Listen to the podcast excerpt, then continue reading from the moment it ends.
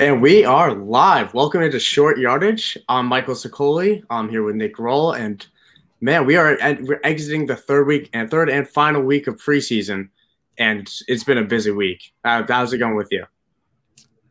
I'm fired up. I'm fired up because the ADPs are crystallizing. Um, what I mean by that is uh, this was the real first draft weekend. Um, we got one more before the season starts, but this was the weekend where we really saw no mock draft ADPs, just just no best ball ADPs, like straight up redraft ADPs, and it's great to see where everyone's falling. Also, um, I got to give a couple shout outs. I had a couple drafts this weekend. One was the 24th annual, the 24th annual Horseman 24. Lodge League. Shout out uh, to the Horseman Lodge League. I know some of those guys are hopefully tuning in, but 24 years. Uh, next next year's gonna be 25. Also, shout out Leroy E. I'm wearing this uh, little get up here for uh, this is his hat. So uh, a lot of those guys knew him. That's my grandpa. Uh, when I say Leroy, you say E. Shout out Phil. that, that that is incredible. 24 years. That is longer than I've been on this earth, which is saying something. oh, jeez. I, I didn't even make that connection. You told me that before, but saying it now, saying it out loud, it's a whole different thing. Um, do you want to get right back right into it? We got a busy doc. It's you know we we normally go on Thursdays. You know we took a couple days. I moved into college. You're going to see a different background here and we took a couple of days off, and the world, the NFL landscape changed a lot in those four days. Um, so, what do you want to start with? Yeah, let's jump right in um, with uh, some of the preseason news. I mean, kind of things are really starting to clear up, but uh, probably the biggest news of the week was J.K. Um, mid draft, actually, uh, uh, for me yesterday. Thank God I had not drafted him. Um, ACL done for the year. What do you think? I think that I was in the middle of shopping for a TV in a Best Buy, and I fell to my knees and wept. for my dynasty rosters were just devastated. But it's brutal for J.K. Dobbins. I love him. He was my favorite running back in that class. Obviously, he's gonna be he's gonna be out for the year. That leaves Gus Edwards stepping in. There's people who are a little bit more cautious about him. I view him exactly how I would have used Dob, uh, viewed Dobbins. Um, except I think there's more there's a there's less competition. John, J, Justice Hill, Ty'Son Williams. Let's say they bring in Todd Gurley. Whoever it is, it's not J.K. Dobbins. It's less talented than J.K. Dobbins. Gus Edwards will get his due. It's it's a 220 carry lock to me in a yeah. very talented offense. And the way the way I view it is, um, what Gus lacks in talent between him and J.K. He's going to make up for in just a little bit of extra volume. He's going to get his volume, which he was probably going to get, I don't know, 33% to 40% of the carries. Um, it's going to jump to 60. It's yeah. going to jump to 60. Yeah. So, um, he's the 60 guy and, and what, what they like to be a 60, 40, or what most likely we'll see is something like a 60, 20, 20 split here. Um, you put a guy down, uh, Ty'Son Williams. Uh, he, he's a chunk. He's a chunk boy. Uh, he's 6'1", 220. So he, he might be a bruiser. Uh, but uh, Gus Edwards is good at the goal line. Um, he he he's that guy. Like for the last few years, we haven't really been on Gus Edwards because uh, he's not he's never been a big name guy, but he scores touchdowns and uh, takes touchdowns away from uh, the J.K. Dobbins of the world. But and he, and he um, keeps getting it done. He's he, like he, he might not be the flashy receiver that we want to be. He might he wasn't the highest drafted guy. Um, he doesn't rip off the 40, 50 yard plays that you want, but he's a continual four and a half to five yard per carry clip and he's going to just take it all the way. So I'm I uh, well I guess not take it all the way, but he's going to take the brunt of the work. He's going to it's one less person to deal with on the goal line in my eyes. If they're bringing Gurley, he could mix in there. I don't think Ty'Son Williams is taking a goal line carry as big as he is. Um, so it's Lamar Jackson and Gus Edwards, uh, and you know a large market share in that offense. I'm all about. So I'm willing to take him around that RB 19 to RB 22 range, maybe RB 18. Um, obviously it, it goes it's better in half PPR. He's not going to catch passes, but I wasn't too confident that Dobbins was either. So people saying, you know, that we were looking for a passing down, you know, Gus isn't, isn't going to get the passing down. Neither was Dobbins as much as we wanted him to. So I'm I'm all I I I'll draft Gus Edwards with confidence this year. Yeah, four or five turn is is great for Gus Edwards if Love you're uh, looking for a running back. I like him uh, right behind Chris Carson. Uh, yeah. Jameis Winston wins the job. Um, yeah. I was I was uh, hoping for this because uh, every, everything's back on for for New Orleans. Um, actually, I mean, Jameis is going to have to turn uh, water into wine there for for a few weeks, it seems. but weeks, um, yeah.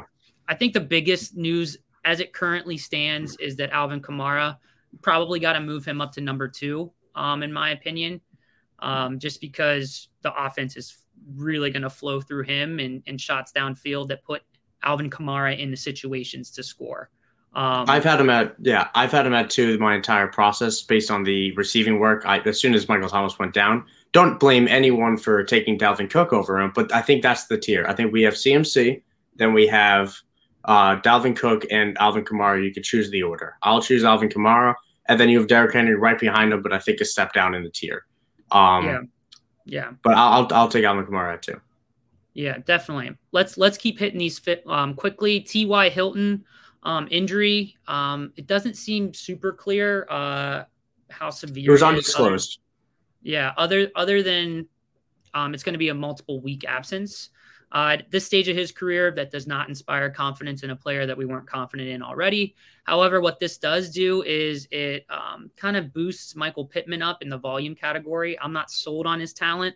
I think the most talented wide receiver who has injury concerns in that wide receiver core is Parris Campbell. And for me, go get Parris Campbell right now if uh, he's on any of your waiver wires. Um, that's that's the uh, that's the thing that should be happening right now that hasn't happened yet. I do like Michael Pittman. I think I I I liked him out of uh, I like those USC wide receivers right out of college. Um, I, I think I think he could take a big step this year. He's someone I'm targeting at the end. Um, what what the Hilton thing is, we weren't drafting T.Y. Hilton. We nobody nobody was expecting anything with T.Y. Hilton. What it does is it takes a field stretcher away from Carson Wentz. Um, I don't even think it affects Pittman that much. It gives Zach Pascal a nice little down, downfield role where he'll have one to two DFS weeks. Um, but all this does is a downgrade for Carson Wentz, a little downgrade for the offense. Yeah. Um, let's move on. Uh, RB situations, uh, the some preseason kind of usage counts that we've seen. Um, Tony Jones seems to be uh, winning the number two job in New Orleans. Um, and uh, a shout out to another league I'm in, uh, Flow Exotics Wonder Emporium. Um, they were asking me why I thought Tony Jones was this year's James Robinson. Um, it's it's more of like a, a big picture galaxy brain take. Um, who's the most likely like out of nowhere RB one? I think this Tony Jones. I feel I feel like this Tony Jones guy, and that's where the similarities really stop. Honestly, um, with the situation. But um, Tony Jones, he's he's explosive. They seem to love him. He's the he's been uh, surprising some people in camp. And Lat Murray, like literally, they might have to cut him not because he's bad, but because they need to pay their rookie class they saved four million dollars by cutting Latavius Murray. He's been sluggish this offseason. If they cut, if they keep him, it's strictly because he's familiar with the scheme. But I do think he's actually going to be one of those cuts. I tweeted that out a while ago. We do have a little bit of breaking news as I see it.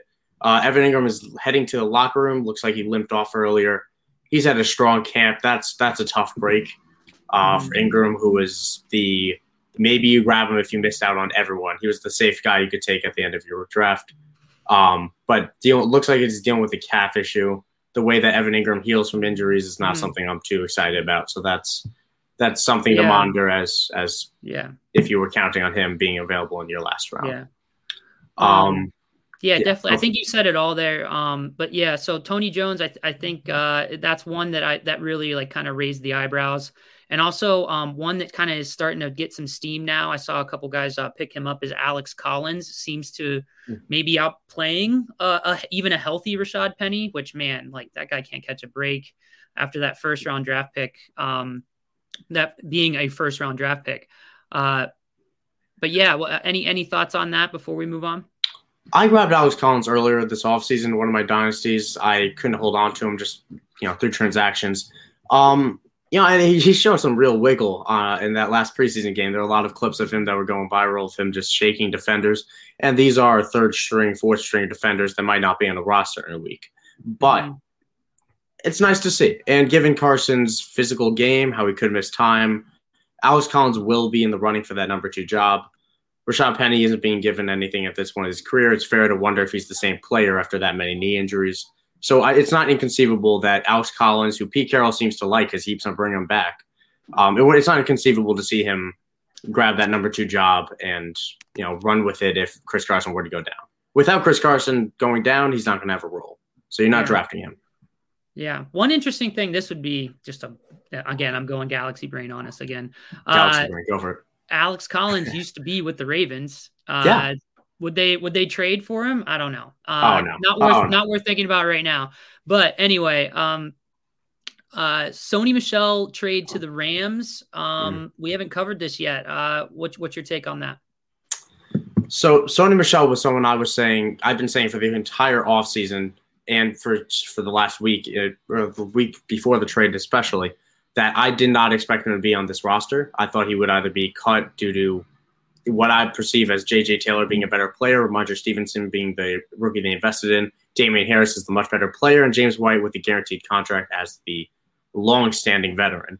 That's four backs. I didn't think Michel fit, but you know they found a trade partner, and I I do not take this as an endorsement of the running back room in New England. I'm sure they love Damien Harris, which I think who I think is going to be set for a good year. I'm sure they like what they have in Stevenson.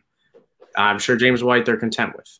Um, but what this is to me is they got they got offered a fifth that could be a fourth for Sony Michel, who would, might not have made this roster. They're taking that trade regardless of who they thought um, was in their running back room. They Sony Michel was on a contract year; he was not getting re-signed. It's it's just a smart deal for the Patriots as as opposed to um, Yeah. as opposed to an endorsement for the rest of them. If you want to talk about the Ram side, you can go for it. There's some interesting Um, tidbits there.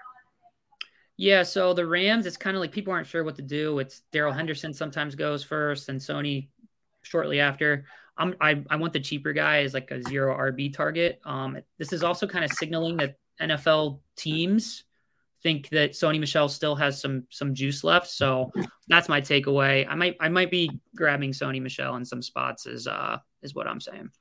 Yeah, Um, and and a fourth, you know, I, I say that the Patriots, you know, obviously they're going to take a fourth round pick. It goes the other way of saying that the you know the Rams viewed him worth a fourth round pick, a fifth round pick. So that's that's that shows how they value him, and he will be on the field. A little tidbit that I meant to actually I meant to tweet it out, but I got lost in my packing over the last week. Fun fact, and apparently the person who was beating the table for this trade, George, uh, the Rams running back coach is was George uh, was Michel's coach at Georgia. That's an Ah. interesting connection to be aware of. And Henderson won't. Henderson, I don't know if Henderson can stay healthy. And right now, Michel's going in, in the middle of the twelfth round. I expect that to rise since the trade ADPs are still, you know, people are drafting, but ADPs are still fluctuating with something with that uh, as recent as it is. But I'll take someone Michel late in drafts ten times out of ten, despite not thinking much of his talent. It's the, it's the Rams' offense. That's the type of murky Yeah, situation you you find uh, wine out of water.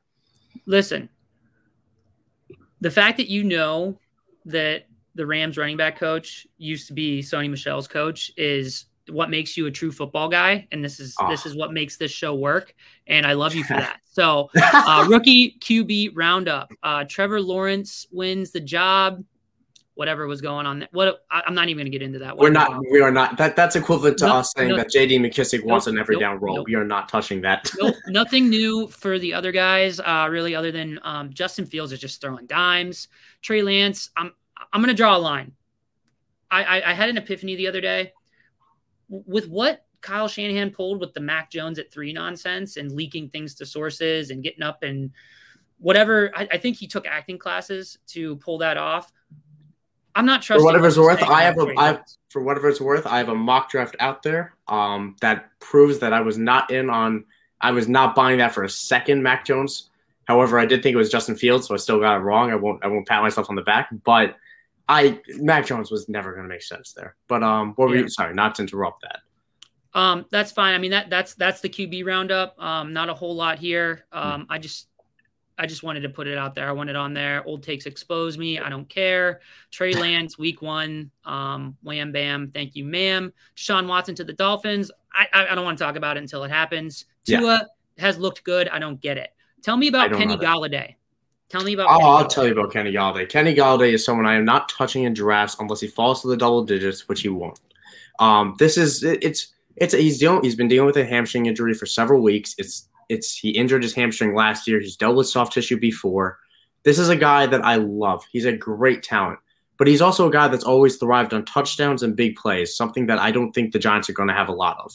So even if he has a decent market share with positive game scripts, even if he's on the field, which is no guarantee, it's going to be a streaky play that's going to leave you really bearing sometimes. Sterling Shepard's had a strong camp. I read today that uh, Darius Slayton has quietly had an uh, has has a solid camp.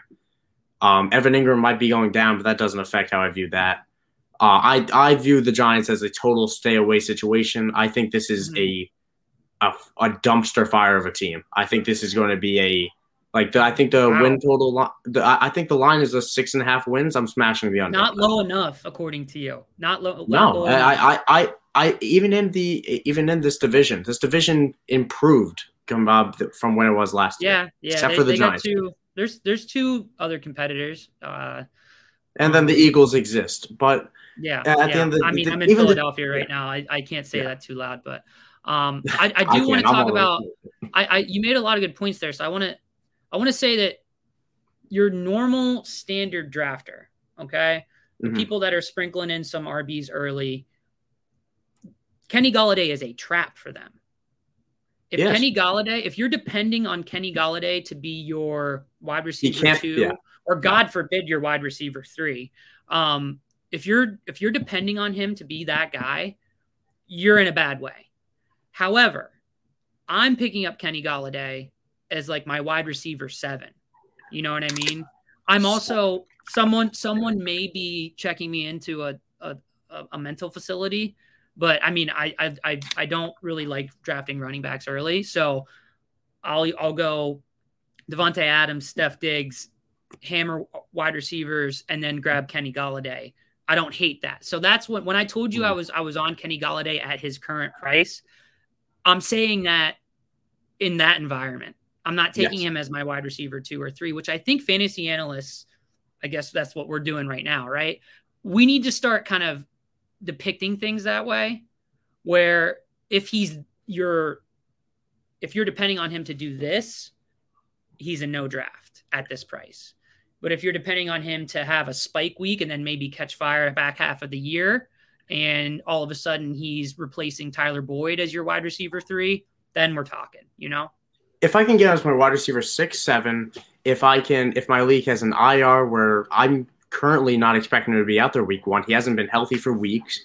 Um, and uh, there, there was also a few reports before he got injured that he was dropping passes. That's not something I'm really concerned yeah. about. I mean, much. that's the type of stuff I ignore. And I, I did want yeah. to make this point uh, earlier. When when we're talking about like he looks good in a preseason game, we're reporting that to you in this podcast because we want you to understand that he passed the eye test, and then people from that camp, from that team, sources are saying that that was enough to at least challenge for for the job. Okay. Yeah. When we're saying it's not it's not Kenny Golladay has five drops in a preseason practice, that doesn't matter. What matters is Kenny Golladay has five drops in a preseason practice. Sources say confidence is low, right? Yeah. Or some something that alludes to the fact that the team is actually having sit downs with him, you know, those types Every player has bad yeah. practices. Yeah. Um, yeah, yeah and also some the final point I'll bring up on Golladay, the final nail in the coffin for me, it, it's it's the schedule. Like it starts off week one, like let's say he's out there because I think currently people are expecting to be out there. I'm a little bit more conservative there. Starts week one versus Denver. I don't want to play him there. I don't want to play him against Washington the next week. Uh, Atlanta's fine, but then you have uh, you have the Saints. I don't want Marshon Lattimore. Uh, Dallas, I expect to be a bit improved. The Rams, yeah. Carolina's a fine matchup. KC can be tough. The Raiders are fine, but then we're getting to week nine. Um, and then even on the back half, it's just the schedule's not there for me. There's Xavien Howard on the back half. There's the Bucs on the back half. Um, yeah. The, yeah, there's I mean, Derwin James I, and the Chargers. I think you can get yourself into trouble if you if you try to predict cornerback wide receiver matchups. Yeah, um, fair, fair. That that far in advance because I mean these I, I do think that offensive coordinators are starting to get a little hip to the fact that you can move your big your big guy into the slot and avoid slot, that yes. shutdown corner. Um, but yeah, I, I he's gonna be he's gonna be an interesting story to follow this year. Yeah. Um, speaking and a final, uh, yeah. Oh yeah. sorry, ahead. sorry. Final thing, just because you said offensive coordinators again more hip. Another nail in the coffin. We got John, yeah. Jason Garrett. You're relying on. Oh, yeah. Jason I'm Garrett is not getting Jason. hit. Jason I'm Garrett is not Jason getting Garrett hip. to get hip. You're right. Yeah, okay. Exactly. Point, so point fade, you, point fade, you. If we fade. were on uh, around the horn, they'd be uh, Tony Reali cool. would just be smashing the points button. what a show! What a show! That was the last great show, show, of ESPN, in my opinion. But um, moving on. We're not going to get into that. Um, so I'm I'm, I'm going to turn this into an article. Um, that's probably going to drop, I'd say, early this week.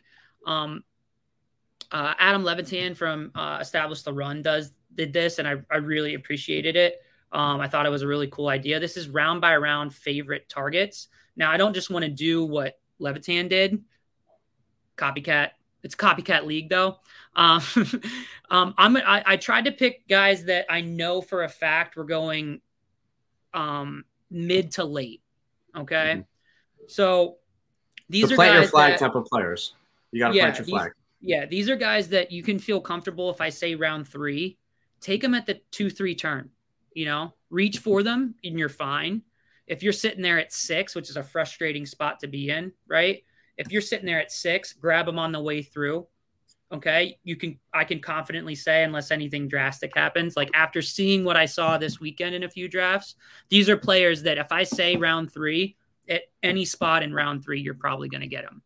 Um, now, one thing to keep in mind is that um, you you kind of you will run into if like if you're if you're going if you're really reaching and reach that does add up over a draft but i i i would i'm also going to probably do later rounds too and those are guys that are going to fall to you that i'm okay with. So that will balance out. Look for those articles those pair of articles um early early this week. Um but yeah let's start off right away. Round one um this one's uh travis Kelce. like I said, the sharps uh, in the high stakes leagues, you're seeing Kelce go in non tight end premium, um, in right around like five, six, seven. Um, he could lead the league in, in receiving yards as a tight end. That's not out of his range of outcomes. I, I think like after CMC, Cook, Kamara go, I'm pivoting away from running back, and a lot of people are going to gasp at that. But um, Kelce has shown no signs of slowing down yet, and until he does, like I'm not going to have any hesitations with him. Um, so what do you think? Like, does Kelce at, at like five like give you give you nightmares? Kelce at five does doesn't give me nightmares, but it would it might give me nightmares, but I won't wake up in a hot sweat. Um, okay. I say that in a smoldering dorm room, but um, Travis is fantastic and he's as safe as he comes. Um, and I've heard it being said uh, before. I'll just reiterate the point that Travis Kelce is bust proof. The only way he gets uh, in, uh, the only way he busts is through injury. There's no indication that that should be the case. Yeah.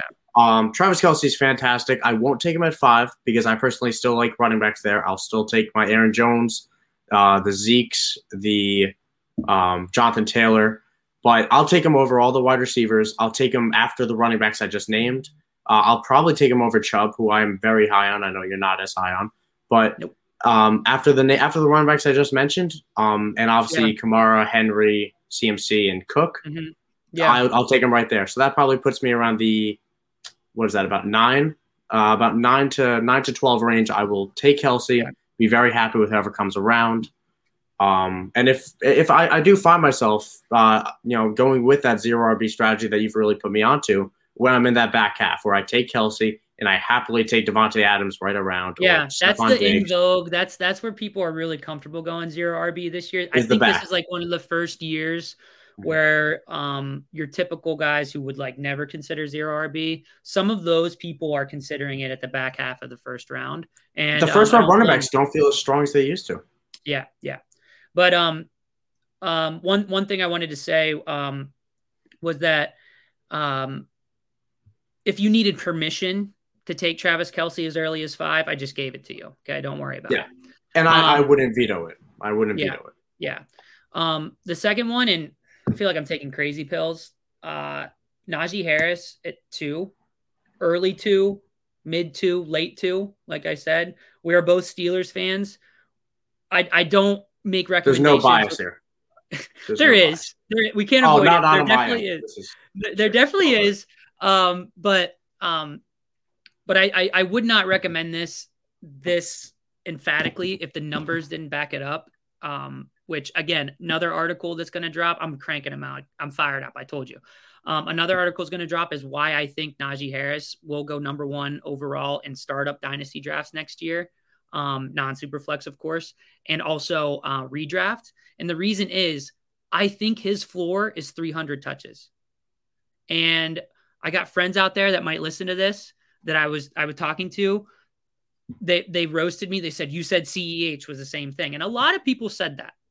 They said first round CEH on the most explosive offense in in in the world, pass catching chops, after five goal line carries in his first ever game, was going to be a 300 plus touch legendary Uber unicorn back. They said, Nick, you said that. I did. The team never said it. Andy Reid never said it. Andy Reid never made the Jamaal Charles, Brian Westbrook, Kareem Hunt comparisons that the fantasy community was making. Okay. So, what I'm saying is, Mike Tomlin likes to play Madden when he coaches. Yes, I does. think he sees that, like, if Ben is toast, they wanted rid of him. They wanted rid of him. And he literally had to beg them to let him come back. He says, okay, we're YOLO balling the 2021 season, right? And we are going to feed this exciting new rookie 300 plus touches and see what happens. I know I just went on a rant. What do you think? No, I'm all about Najee Harris. I'm trying to find uh, the number, uh, a, a, quick stat while you were talking, but I, I, Najee Harris, there's the reason there's no bias is because there's stats and there's reasons after reasons to back this up. Mike Tomlin has always used a bell cow running back. He does not leave the field. Even last year, James Conner was terrible, but he was out there every single time. When they used a running back, it was James Conner. You remember? Do you, does anyone remember? They'd ever been to, to a, committee. a committee. And it, and it still it wasn't that close. It was above, like James Conner was getting above league average usage percentages. Yeah, yeah and that was just because it was so bad. It was such a bad offense. Um, but yeah. It, all in all, like we look at what are, 2019. What are the doubts um, though? What are the doubts that people have yes. on Najee Harris? To, I, I think the biggest the biggest argument against it is the offensive line argument, which is silly. Um, for the record, because um, if you look at graded running backs every single year, it's uh, gr- great offensive lines. It's not. There's no correlate. There's not a strong correlation to fantasy success. Dalvin Cook was a, had a bottom ten offensive line last year. Baller's but what he did ball. have was mark. What he yeah a baller's ball, but he also had market share. He had that 65% market share. Nobody was saying that Jacksonville's offensive line was stellar last year. And there's still, especially going into the year, there's still room mm-hmm. for improvement for this offensive line. Yeah. Um, it, it was Listen, horrific last year. It couldn't be worse than it was last year. Yeah. Saquon Barkley. I feel like we should be viewing Najee Harris as a 85% Saquon Barkley as far as um, he has first round draft capital. He has the size weight ratio. Like he's a he's a big back that catches passes and is fast. Yes. Right? He, ha- he checks all those yeah. boxes. Is he as fast as Saquon Barkley? Is he as explosive? No. no. But he's fast enough. He's meeting the thresholds that he needs to meet to get that Uber back volume that's never come off the field. 95% of the snaps he's there. He's pass blocking. He's and if, and then he gets that extra chance if there's nothing downfield, and he's the, he's the he's the valve, you know. Yeah, he's, and if I can offer if yeah. I can offer you a 200, uh, 200 let's say 250 i think that's the bar that's the minimum for his rushing attempts is 250 rushing attempts mm-hmm. and let's say 30 receptions i think that's a I very fair line given i think that's exactly his Vegas line is great hands yeah. His Vegas his it, Vegas line for catches, not targets, catches boom. is 53. And sure. I know Vegas lines are soft. If you if you if you don't think Najee Harris is going to smash and be a top three, I'll, if if you want to hedge top three, I'm saying he's going to be the number one pick next year. If you want to if you want to bet against me, take the under on his 53 catch total. If you agree yeah, with me, take yeah. the over. Yeah, and at the end, the, he's also he's being drafted um, where's he being drafted right now? He's being drafted as the RB eleven. I will happily take him at the RB eleven. That's that's someone if if I don't go with Kelce and maybe I take a receiver, I'm very confident that Najee Harris will be an RB one this year. Every year we have rookies that finish as RB ones. There's no one with more of a clear path to that than Najee Harris. Yeah. And the floor, the floor is as high as the ceiling. So yeah, let me I, let me shut the book on this. Let me shut the book. Shut it. This. Shut it. Slam the it. Two shut. doubts people have on the on the on the Steelers is Big Ben. Is he done? Yeah. Which he very well might be, but that is a doubt that benefits a Najee Harris because they're going to run the ball more. And if his arm is really shot, what's easier than a dump off to a talented back? Secondly, the offensive line. You covered it beautifully. You covered it beautifully. Um, that it might not be as bad as we think. One and two, there have been backs that have succeeded with bad backs. And the comparison that I made, I, I meant to round it out with saying that Saquon Barkley's line his rookie year was awful. Horrific. Horrific. Yes. Um, yeah. But let's move on um, to round three. Um, this one, uh, CeeDee Lamb, I think, started the the kind of off season going in like the five six range. He's slowly creeped up to three. Um, in redraft, I think uh, you'd be hard pressed to see CeeDee Lamb in the fourth round in any league that has like even average fantasy football players. Um, so right there in the middle middle of the third, I, am confident that you'll see him there. He is one that he may get sniped, um, especially if if someone like listens to a lot of podcasts. He's into like establish the run and fantasy pros. Like he's an industry favorite, is what I'm trying to say. And um, on underdog, which that is best ball ADP on underdog, he goes at 24 20, overall right now. Yeah, 20. Yeah, I view That's underdog as in, in some respects like is a really good tool to maybe fade, like kind of.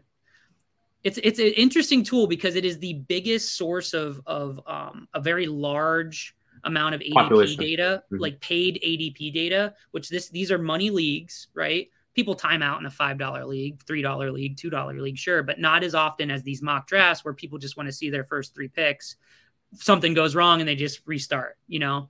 Um, but anyway, I trust the ADP in this sense that this is a pretty strong wisdom of the crowd signal for CeeDee Lamb. And then aside from that, it makes sense. He is a low A dot slot receiver with YAC. These are your Odell Beckhams. These are your Stefon Diggs. These are your Antonio Browns, right? We'll get to another guy later. This is Jerry Jeudy. Okay. These are these are guys who say what you want. Like the football guys out there might might have their gripes about these guys um, because they don't they don't go outside and like bully cornerbacks. You know what I mean? Mm-hmm. But mm-hmm. these are fantasy football darlings, right? Yeah. Because they're getting high percentage. Like when the quarterback targets them, they have a really good chance of catching it, and then they, they they're just it's just bankable points. What do you? And he might not bully. Yeah, and he might not bully people on the outside, but I think he'll see some outside work. I think it's yeah. very possible to me that Amari Cooper sees some slot work this year. He's done it in years past, maybe not as much when mm-hmm. CeeDee came into town, but Amari Cooper can slide inside, and CeeDee Lamb can perfectly succeed outside yeah. as well. Um, yeah. CeeDee Lamb's just he's just a dynamic route runner. He's someone I've been I, I made that huge trade for. We talked about a couple weeks ago to get CeeDee Lamb. Uh, Dak is looking healthy. That was one of the big concerns that um, some people had. I wasn't as concerned, but it, it, every report is that yeah. he's going to be good to go week one. He's today was like some really opti- There were some really optimistic reports about yeah. him today. Yeah. I was Jerry Jones worried. said he's good to go. You know, you trust Jerry Jones? Jerry, Jerry Jones. I love Jerry. Jerry Jones um, fires me up. I'm not even gonna lie. Um, I used to hate all, him, and now I, I don't. I, I don't think we need to sell. We don't need to sell the people on CeeDee Lamb. I think. No, we I don't. that's another one where people just well, they just might have needed yeah. a little bit of permission. Mr. Garal here mm-hmm. again. Uh, the middle school science teacher is going to give you a hall pass on all these guys. Maybe that's how I'll write the article. So with that in mind, though, I, I guess what's where's the route where he busts? Is it? I, I think the only route where I see him because he is being drafted as the wide receiver 12 right now. That is that you're drafting him as a wide receiver one, and I I'm happy taking him there. But I, I see a world he he doesn't reach that if the only the biggest reason is if Dak isn't right. I think that's the only reason I think he, he misses this. Yeah, I would say this. Um, the Cowboys' offensive line um, had some injury issues last year, which is also a like that's that's not a good sign for an offensive line with that age. If yeah. they're healthy, no worries, like wheels up. Um, another another thing that we we might worry about is that pace that Dak was on and that team was on, like was unsustainable. Is is yeah. not sustainable. So CeeDee's like early season numbers definitely got pumped by that.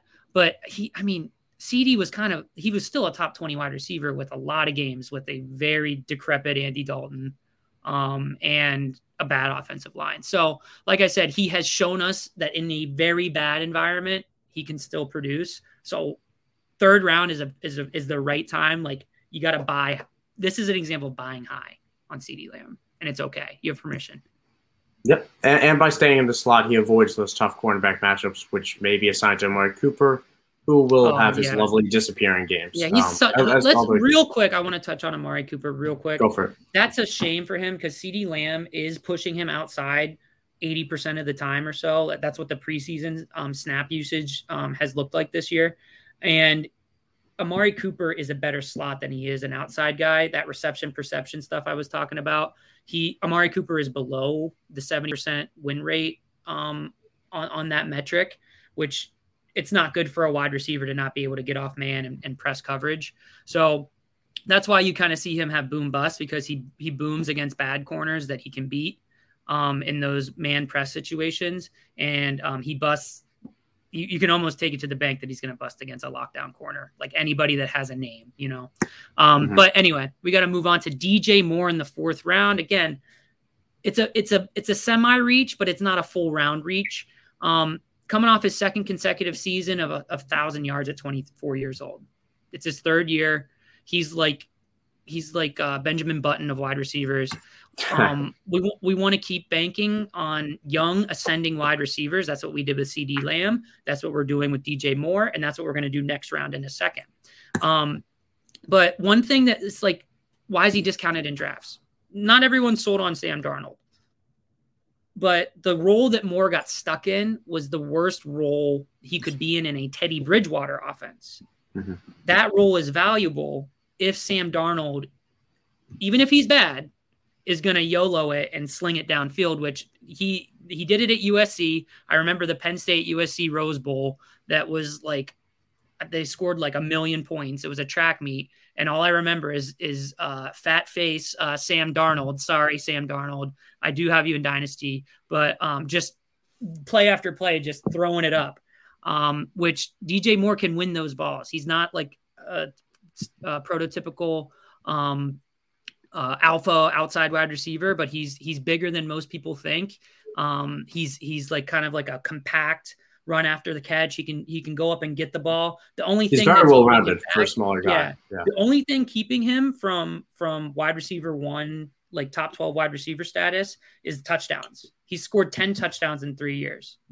Um, so DJ Moore, DJ Jarvis, one of our uh, one of our founding fathers of uh, of uh, for fantasy sake um, says all DJs always win. So we love it. So DJ in the fourth round. Let's go. Um, I love DJ Moore. Moore. Yeah, no, DJ Moore is a fantastic player. I ha- still have my reservations of this offense, or not necessarily the offense, but of Sam Darnold, of seeing that touchdown number actually jump. Um, yeah. I do think scores- Robbie. An- yeah. Go ahead. Sorry. I do think Robbie Anderson is going to get his in terms of volume. Um, I think Sam Darnold's going to pepper him. Um, and then we have to factor in, yeah, Curtis Samuel is gone, but yeah. Christian McCaffrey comes back, and Christian McCaffrey led this team in, in, receptions the year before. I don't think that changes. They're paying him to be. He's a great player. He's gonna he's gonna have 100 receptions. So we yeah. factor that in, plus Robbie Anderson's um, connection, chemistry, and over. And honestly, he's a talented player. He's going to get his. Terrace Marshall might Terrace Marshall might be stealing touchdowns enough to not be a fantasy that guy, but me. enough. Yeah, he can steal some touchdowns. He's the biggest guy on this team. Um, I didn't. I was not prepared for you to pour as much cold water on DJ Moore. Those I love very, DJ Moore, man. I do. Those are very I, good points. Yeah. And, and nobody good points as to yeah. why his touchdown numbers probably we, we can't increase his touchdown numbers based on his situation getting better. And he's never been. And I understand that like this this like he's never really had some great he's never had great quarterback play, but you know, four touchdowns last year, four touchdowns the year before, two touchdowns as a rookie. It's it's not it, it, maybe that's just not the player he is, or maybe he needs you know an MVP mm. type of outlier quarterback season. Yeah, DJ um, Moore is an analytics. I, I think like. Oh, sorry, you you froze up there for a second, but I just wanted to say. DJ Moore is like an analytics darling because one thing that, oh, yeah. Like one of the strongest cor- correlations with touchdowns and therefore fantasy points is is yards, and mm. he's put up yardage, seven hundred and eighty his rookie year, over a thousand his um, sophomore year, and then this year or this past year, like thirteen hundred yards, or he approached thirteen hundred yards. It was, he was, he was just short of twelve. Just short of twelve hundred yards. Sorry, thanks for that. But um, but yeah, the yards are there, so the touchdown should follow just from linear regression. Now I'm going to lose the football guys here in a minute, but um, from from a from a pure regression standpoint, um, he should be scoring more touchdowns. So even one, two more might be enough for him. You know, might be enough for him to to to rocket him into a, a great great fourth round pick. But moving on to round five, um, I got three here. Okay, Three because this is this is probably this is where you make your money. Okay. Oh yeah. Round five. I'm taking Jerry Jeudy, young, ascending wide receiver. He had a underrated, solid rookie season. Okay. Read the article tomorrow to see those. Um, but he's a he's a good um, YAC receiver, short A dot. He's been he's he literally has done he's like in the workout group in the offseason with Antonio Brown and Stefon Diggs because they all have similar technique. Like again, football guys out there, I know you know that there's techniques that matter, right? And and getting getting a clinic with Stefon Diggs, and Antonio Brown, that's what I want my receivers to be doing. Um, Teddy Bridgewater kind of unlocks this this offense, believe it or not. Um, say what you want about Teddy Bridgewater, but he supported three 1,000 yard wide receivers last year and a good back um, in Mike Davis. Um, and like I said, for all the reasons that I love CeeDee Lamb, I love Jerry Jeudy. Different athletes, um, different uh, overall body types, different pedigrees, um, probably, but both are fantasy. They're both in the same fantasy wide receiver archetype for me. Um, say a little bit about Jerry Jeudy, and then we're going to talk about uh, his exciting teammate. It's it's ridiculously difficult for me to not to, to say just a little bit of Jerry Jeudy because Jerry Jeudy is has made my team in almost every mock I've done. I will reach on him if I need to.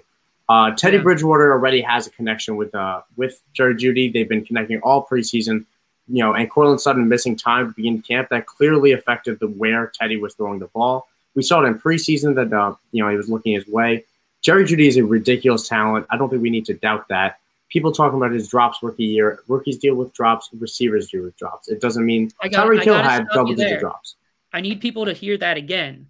Ignore yeah. drops. They do not Ignore carry drops. over year to year. They may carry over game to game because of a psychological component, mm-hmm. but good coaches will not get on a young receiver for drops. Yeah. Good coaches, and George, yeah.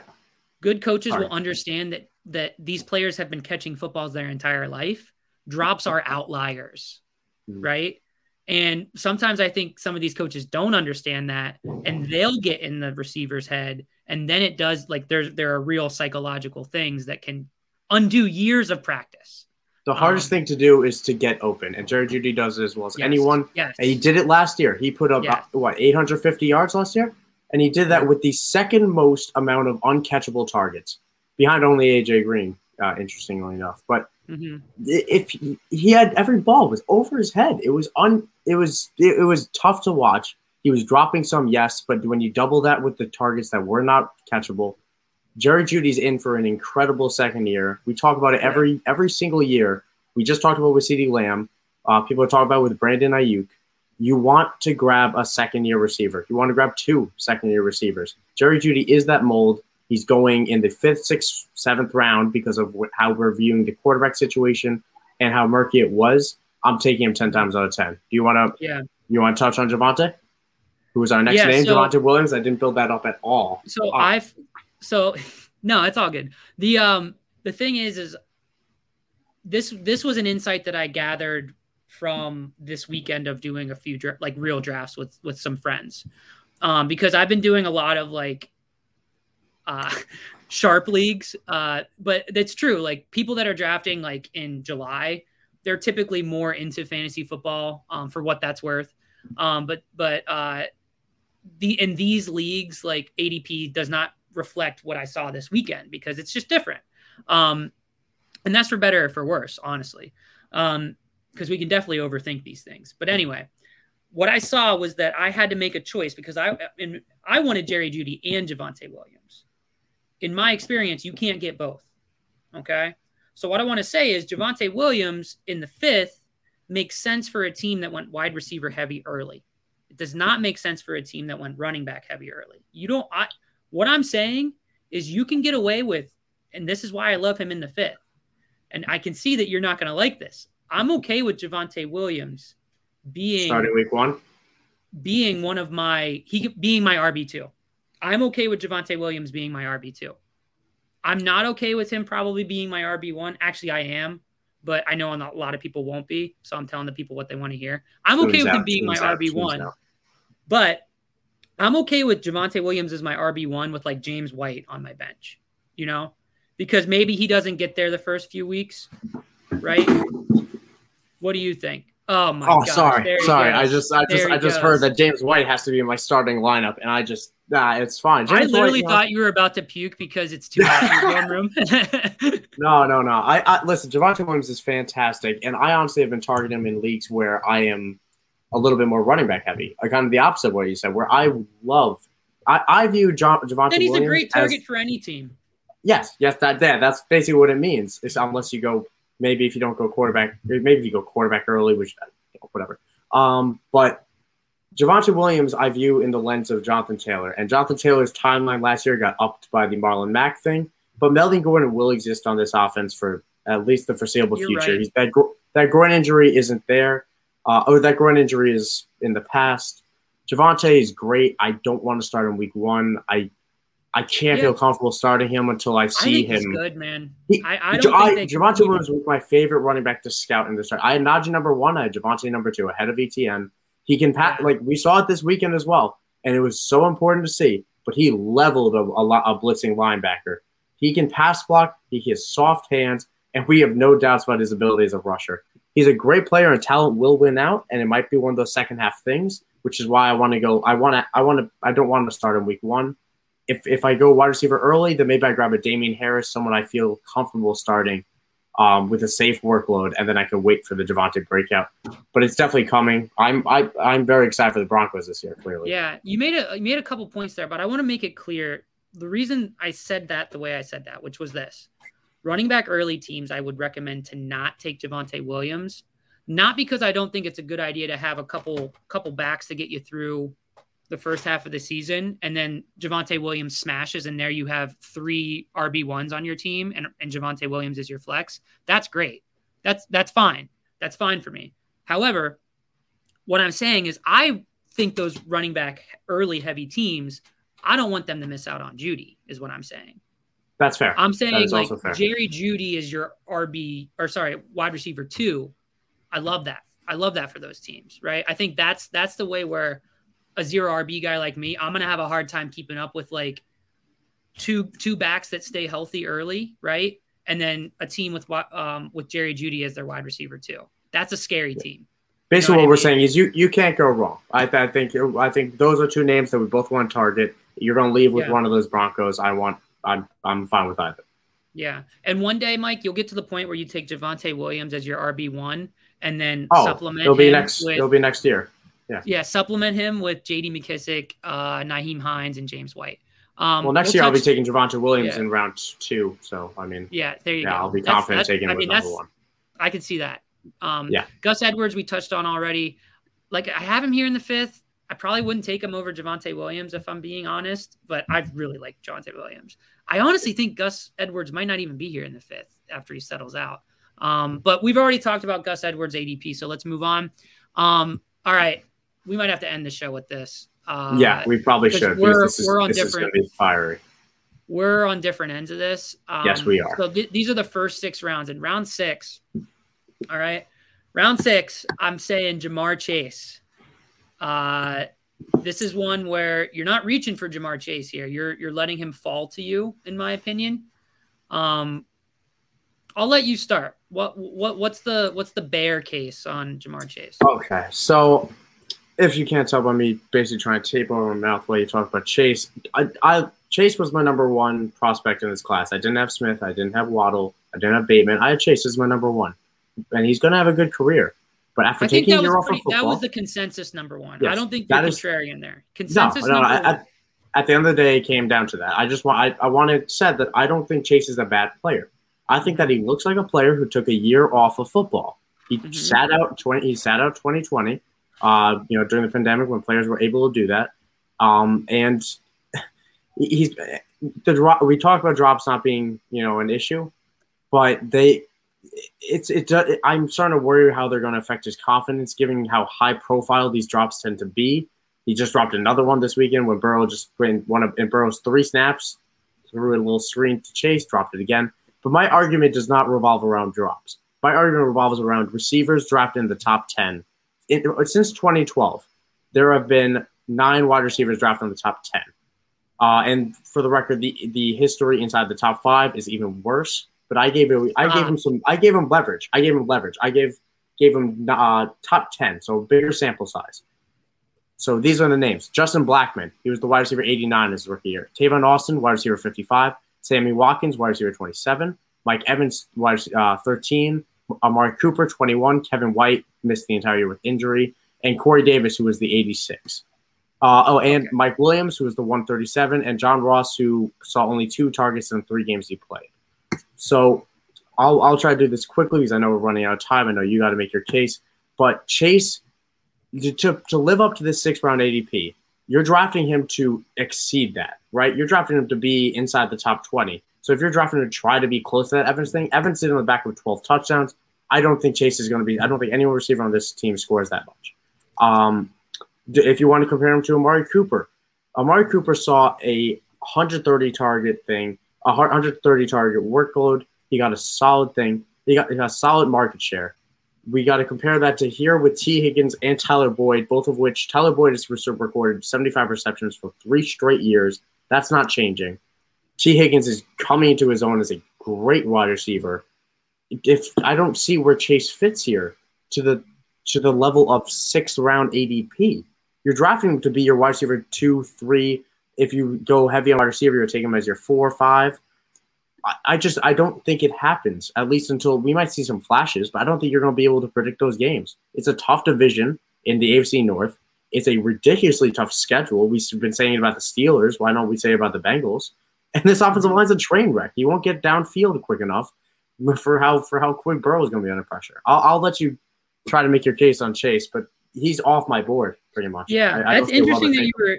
That's interesting that you're able to pull up so many first round busts, but I you named them all. All of the recent like first round busts also happen to be on the actually in the higher end of the draft, which is interesting. That's an example of like a very small sample size showing a, a relationship that is a correlation but not a mm-hmm. causation. I, I know was, you understand yeah. that that it, the the fact that wide receivers are taken earlier that has nothing to do with them failing. Yeah, just, no, of course not. I was yeah. saying, but th- those numbers I gave were for their rookie year production. Mike Evans is a great receiver. Mark Cooper's is yeah. a great receiver. Sammy Watkins had some other mental issues, and some of the oh. other guys. Mike Mike Williams, I think, is great. He's just been injured, and we yeah. didn't we don't know about some of the other guys. But I'm not doubting Chase's talent. I just don't think the first year production is this. I think this is a post type so, sleeper in 2022. I could I could definitely see that for the other reasons you named this is not one of them and i'll explain in a second this is a good little analytics insight because i do think that like my camp of people we do a really good job with these wide receivers we we hit on them more than we miss um, for sure um, but i do think that his path to failure i will agree with you that there's a lot of mouths to feed maybe joe burrow is a little slow to come back from his injury um, Tee Higgins isn't going anywhere he's going to demand his targets um, and Tyler Boyd's going to demand his targets. I, I'm, I'm, I'm on board with you. And listen, I don't want my rookies having this type of camp. You can't have a worse camp than him. There's even some off the field stuff that we're worried about. Yeah. Not super worried about, but um, but like I said, Ja'Marr Chase checks all the analytics boxes. Okay.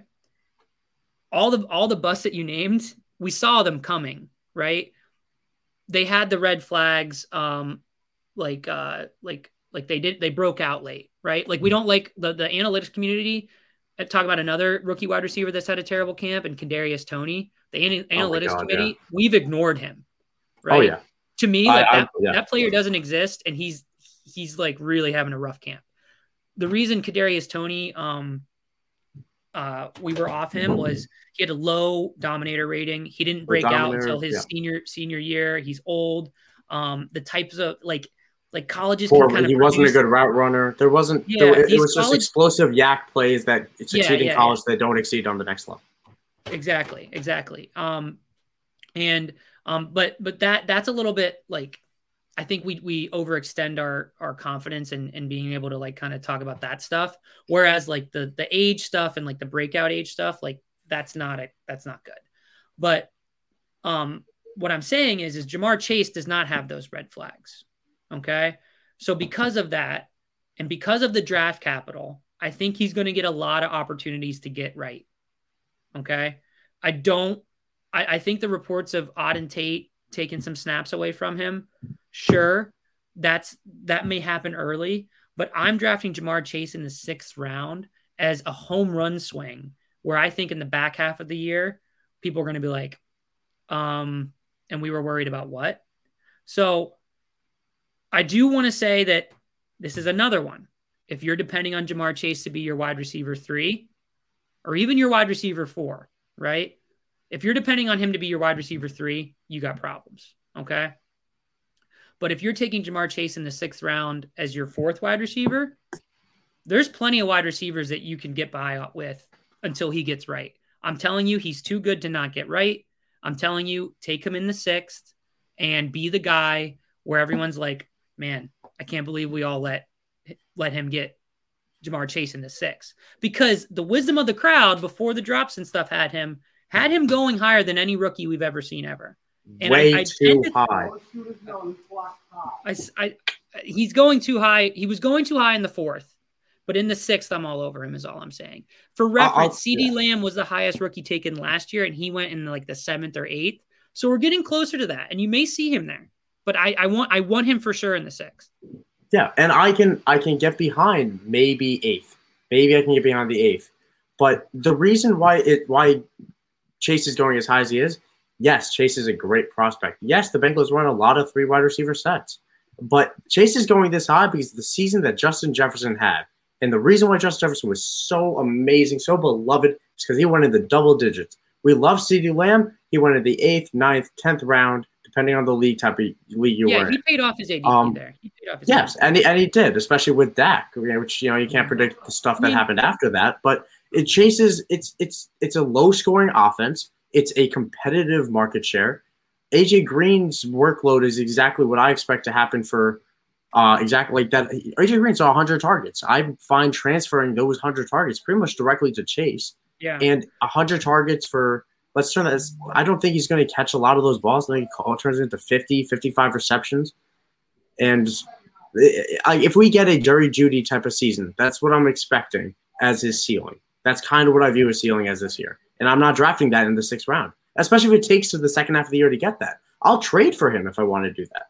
Spending a six round pick on someone I won't see production for for weeks is is um, especially with the question marks that I have for Burrow, that offensive line staying healthy. I, I I'll, I'll, trade for him if I if I change my mind midway through this season. I won't spend a sixth on for him. All right, here's here's my last pitch effort. Okay, last go for it. Because so you mentioned Justin Jefferson, teammate of Ja'Marr Chase. People mm-hmm. are wanting him to have the year that he had. Yes. The reason why I'm saying the sixth is I'm splitting the difference between the fourth, which I don't know that there is a rookie on this planet other than Calvin Johnson that could pay that off. Okay. Which I don't even, we'll talk about Calvin Johnson's rookie year later. I'm curious. But between the fourth and the eighth, CeeDee Lamb was the eighth last year. He went in the eighth top 20 wide receiver in PPR in a bad situation, right? I'm splitting the difference at six with Chase because he was the better prospect than Justin Jefferson. CeeDee Lamb was seen as the better prospect than Justin Jefferson. So I'm saying that Ja'Marr Chase is two rounds more valuable than CeeDee Lamb pre rookie year. Okay. Now that's that's tough to wrap your brain around. It's not no, me I, I, I. But Ja'Marr yeah. Chase in college football, in his year that he broke out at um, he was the um, best receiver in college football. He was better yeah, than 20 touchdowns. I don't think people understand how ridiculous that is. And mm-hmm. Justin Jefferson was on that team. The reason the analytics community, we kind of missed on Jeff, Justin Jefferson. Remember, a lot of people might have already turned off the podcast because I said CeeDee Lamb was a better prospect than Justin Jefferson. And the armchair experts and the hindsight and analysis are going to say, I had Justin Jefferson one overall in last year's class. No, you didn't. Some people did. Shout out John Sauber, writer for the Centre Daily Times. I know he was high on Justin Jefferson, and I clowned him for it. And he was right because he watched the tape. He saw that he was actually good. Um, the analytics community missed because Justin Jefferson had a low dominator rating.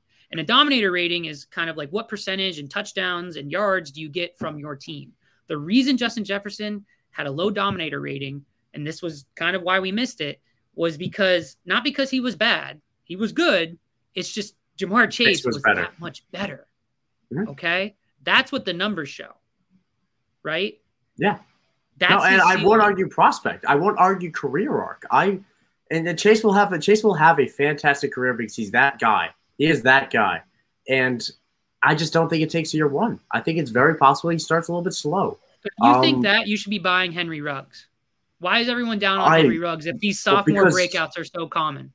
Do you want to compare Ruggs's profile, prospect profile, compared That's to true. we, we weren't on Ruggs. We weren't on Ruggs. We can end. We were we on Bryan Edwards. I am buying Bryan. Yeah, we're, we're Henry, buying Henry Bryan Ruggs, Edwards. I will say, yeah. I will say that was unfair because Henry Ruggs does not check the prospect boxes. So we are no, not, not. I want everyone to be clear out there. I am not, and we are not buying Henry Ruggs. No, no, okay? no. You, we are buying Bryan Nick, Edwards. Nick is a Nick is a Ruggs truther. No, I'm uh, not a run, at, at, the Run no. Sims at, at Run the Sims is a uh, is a Ruggs, Ruggs truther. That, might as well call me out. Ruggs the Sims. Might as well call Ruggs. me the Sims.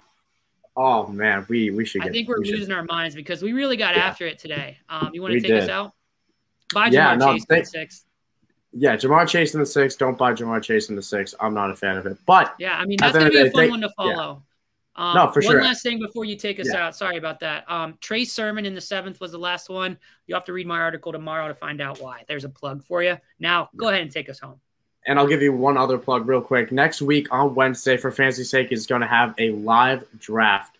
That is something that I know we are so excited to have, especially this time. The next week is the is the final note for what we have for fantasy. You're, if you're doing a draft, you haven't done it yet. Next week is is the week to do it you're getting all the all you know updated information. It's something that you have to check out. And live, I know, I know, at least on our end, live drafts are always the fun ones to do. Um, but yeah, thank you guys for tuning in. I know this was a longer one. Again, as I say every week, it's basically long yardage. But if you, you know, if you ever have questions, especially with the, you know, the week that we, you know, the fancy busyness that we got, you can find us at, you can find me at, at Michael School. You got two underscores there, but you don't need to look that up. Um, and you got uh, Nick here at, at Run the Sims. You can follow at for fantasy sake at FS F FS. I got it. F, at go for it. FFSQC. You got it. We're good. At yes. FFSQC. That's for fantasy sake QC.com, the only and best source for fantasy football news, arguments, debates, articles, blogs, live drafts coming at you Wednesday at 8 p.m.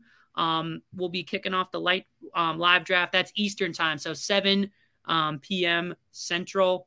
Um, I'm going to get into a time zone warp here, and I'm going to lose it. So um, we're going to go ahead and log off later, everybody. Um, at run underscore the underscore Sims. Take care. Have a good one.